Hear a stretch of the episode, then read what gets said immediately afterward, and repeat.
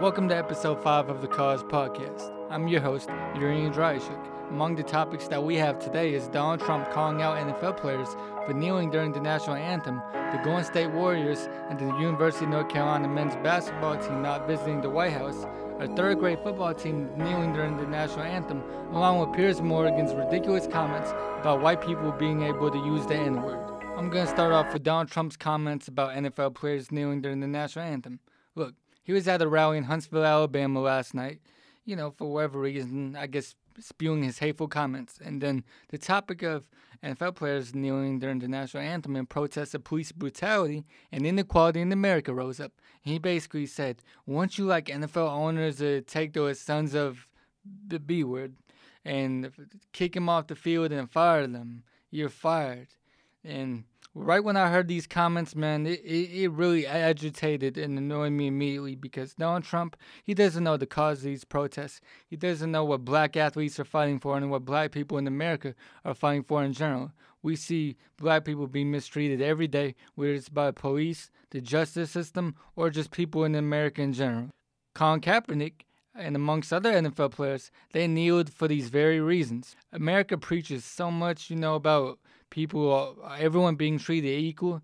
But recently, we haven't really seen that that statement and that that promise. You know, we see African Americans getting profiled every single day, and I've really been annoyed with these issues ever since the Trayvon Martin killing back in 2012 in Florida, when that neighborhood watch person George Zimmerman killed him by following him. And you know, the same situation applies for guys like Freddie Gray, um, Sandra Bland, excuse me, Sandra Bland, Michael Brown, and it's just it's just unfortunate that how backwards we've moved as a nation. And let's go back to the election in November. America elected a white supremacist. And I, I really don't want to hear about Russia meddling in the election. You could say that, that they played some role in it, but it's time to it's time to hold Americans accountable and say that they elected a white supremacist. Donald Trump resonated with this country's racist and bigoted views, and that's how he got into the White House. Point blank, period. If no one else with no political experience would have won over a overly qualified candidate like Hillary Clinton. And and the fact that Donald Trump he's in office and he's just shrugging off all concerns about minorities in America and the fact that he's calling out players for kneeling during the national anthem at his rallies is pathetic. Don't you have other things to worry about, such as foreign policy, North Korea? And it's, it's annoying to me because he, he didn't care what white supremacists did in Charlottesville last month. He didn't condemn their actions. He said both sides were at fault, including the protesters that were against these white supremacists, these neo Nazis, these KKK members. It's just ridiculous. Point blank ridiculous, man. And it's just I know I know if Barack Obama, he said all these hateful and bigoted comments, he would be impeached immediately. But Donald Trump, he gets to say whatever he wants just because he's a former reality star and, and businessman. But once again, no experience in politics, none at all. His only reason for running this whole campaign was to base it off of racism and to undo all the great things that President Barack Obama did. And let me tell you another thing Donald Trump, he's not black. He won't ever know what black people in America go through. So who's he to tell them how they should protest about the mistreatment that they're receiving in America right now? Tell me. What what what rights does he have to do that? And like I said before, um, I'll never know how it feels to be black in America. I'll never know how it feels to be profiled. But what I will do is use my my white privilege to address these issues and help black people and other minorities in America.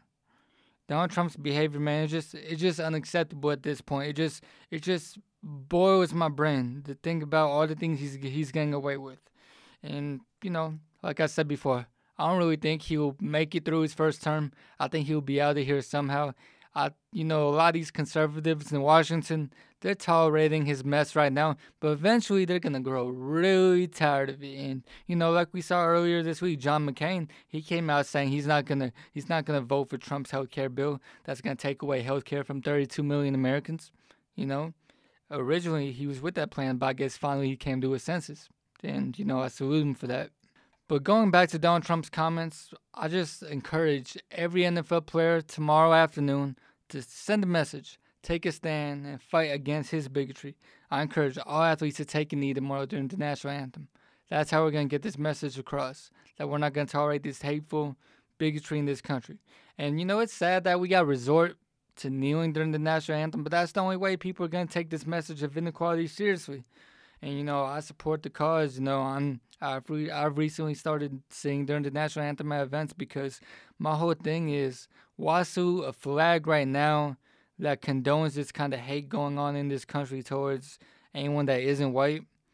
A country that elected a white supremacist, and this goes this is supposed to go against American values. This isn't supposed to be part of American values. This isn't part of the America that I grew up in. When Barack Obama got elected in 2008, I thought America would be more united than ever.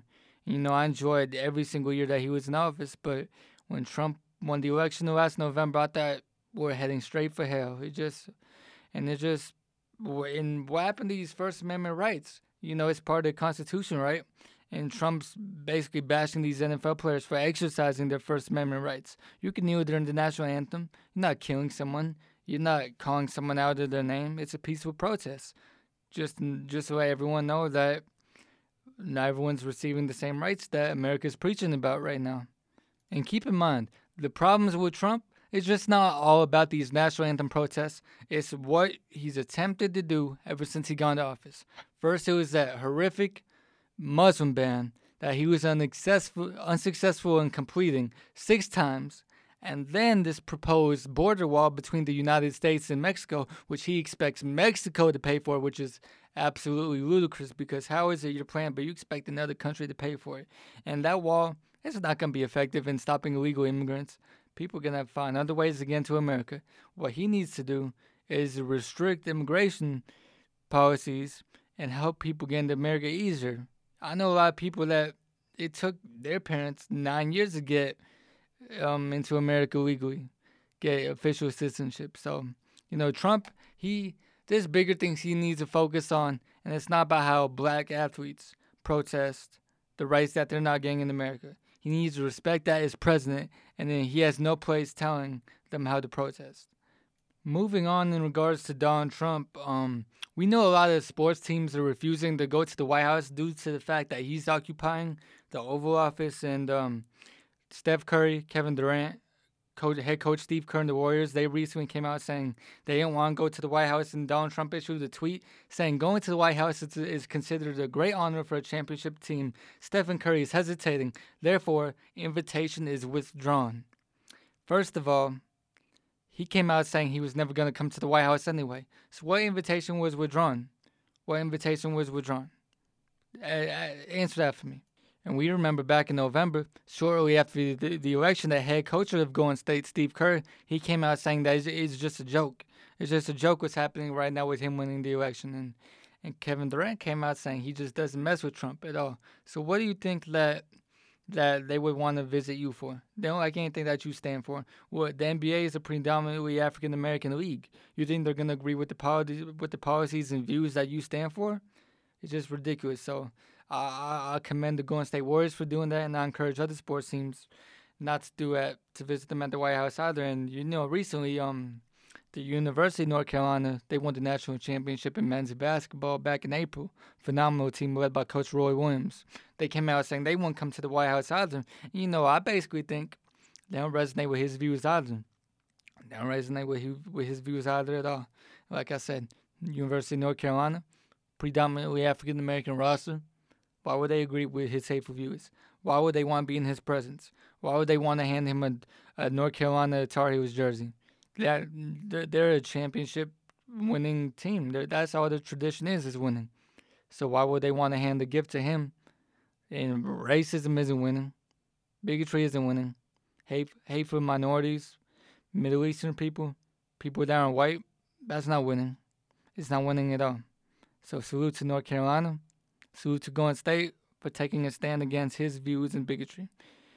And we know the the next team to win the championship will be the World Series and the Super Bowl. So whoever may whoever it may be who win those championships, please take the same stand and please don't condone Donald Trump's behavior because we just don't need that in America. We're going we're going backwards as it is. We just don't need it anymore. We just we just don't. Once again, I'm your host, Yuriy Andriyashchuk. This is the Cause Podcast. Moving on to another topic regarding kneeling during the national anthem um, a Pop Warner Football League um, It's, it's a team for third graders. They knew during the national anthem over the past week. Their head coach encouraged it, and they basically he basically told these kids, you know, the same message I'm telling you now. Police brutality is an issue in America. Black people in America getting profiled by police. Not everyone's getting the same treatment, and so he basically stressed that message to the kids and said, you know how significant Colin Kaepernick kneeling during the national anthem was, and that if they do it, it would send the same message. And um, I first saw this report on the Huffington Post Black Voices Twitter handle, so big shout out to them. Um, it's a great story to report on because I, I really love this story because it's important to educate the youth about the injustices going on in America at a young age, especially young African American youth, because they're gonna face a lot of challenges in life and they're not gonna they're not gonna face life the same way that white people in America are, and so we really have to get this message out that everyone should be treated equal and not you shouldn't have to be scared of law enforcement because that's the people that are supposed to protect us. We shouldn't have to worry about them threatening to blow their heads off like they did with Seattle Seahawks star Michael Bennett. So, uh, big kudos to that head coach. I really love what he did with that football team, and you know, I, I suppose that he got a lot of backlash from that in his community, but it's the right thing. And I, I applaud this head coach for letting it know that having a white supremacist uh, in office as president is not okay. Having the first black president, that's okay. Making that kind of history, someone who who stress unity, that's okay. And so we need we need more people within sports organizations from from leagues as as young as Pop Warner football, all the way up until middle school, high school football, college, and up to NFL because it seems like sports, that's the only way that people could express their concerns about racism in America. People, reporters, obviously, I guess they can't express their views about having a white supremacists in office, along with inequality in America, or else they're they're allegedly supposed to lose their job.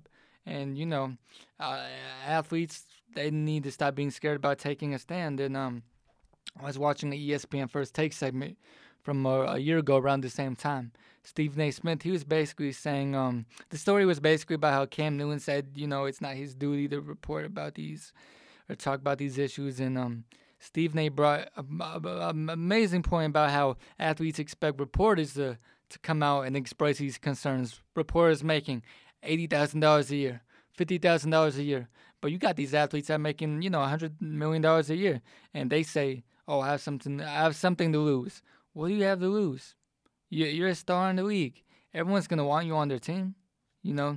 But you you expect a reporter that that's making sometimes under sixty thousand a year to express these concerns and risk of losing their job. And by the way, you shouldn't have to lose your job for expressing inequality in America and the hate going on. That's how you know things are going so backwards in America.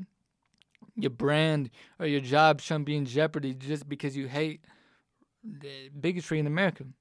Point blank, period. And you know, another point is um that reminds me of the situation that Stephen A. Smith was talking about was um these tweets from Dallas Cowboy star Dez Bryant last month. You know, he said he's got mouths to feed. He he loves black people, but you know it's not the time to do that.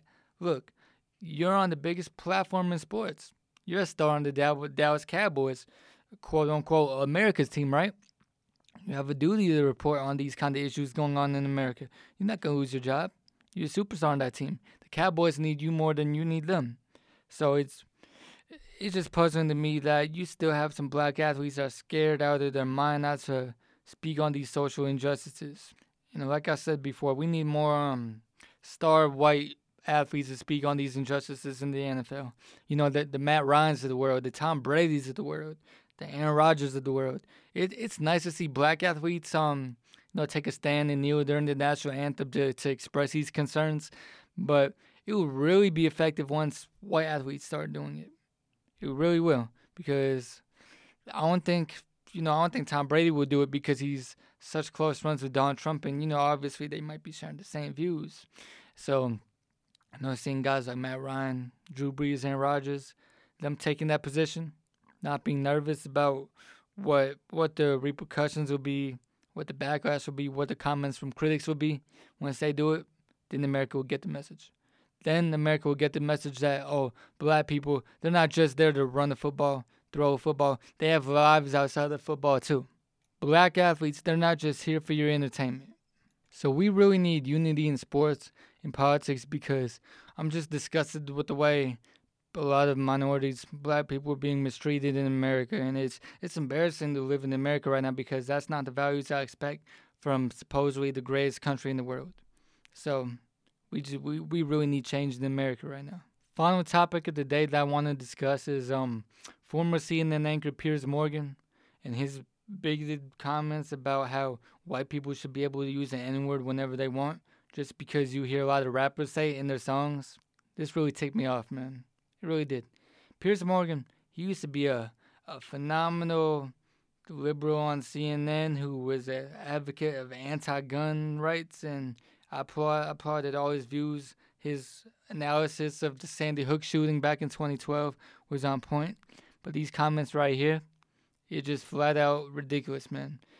The white people have one word that they can't say in America, and you know, they they throw tantrums when they can't say the N word. You know, it's just it's it's not that hard. Just just because you hear it in, in rap songs doesn't give white people in America the right to say that word. Black people they were they were hurt by that word for centuries, and now the the fact that they've learned to embrace that word as their own, white people think they could just say, "Oh, I could use that too." No, it doesn't work like that. Even if you have black friends, even if you're trying to say the word with the I, well, excuse me, with the A at the end of the word instead of a ER. It just doesn't work that way. Piers, you have enough white privilege in America as it is, or if you're in England, wherever you're staying at right now. But this is the reason why you're not on a major television news network anymore. That's the reason we won't see you on TV anymore. It's because uh, it's because of cowardly comments like this. You used to be one of the most beloved news anchors in America, but comments like these, just because you hear people singing Kanye West songs, it doesn't work like that, man. You can't say that word. I can't either. So let's close that discussion. And just to understand the full context of what he said, he said, unquote, but if rappers like Kanye West insist on using it and writing songs with the word in either form, then it is absolutely predictable and understandable that their fans will sing the songs just as they hear them, regardless of the color of their skin. No, it's not understandable and predictable.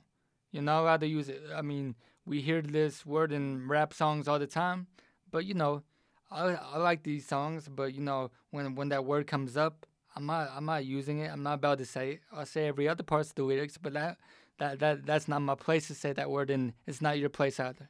Point blank. Period. This was episode five of the Cause Podcast. I'm your host Yuriy Andriyashchuk. Thank you for tuning in.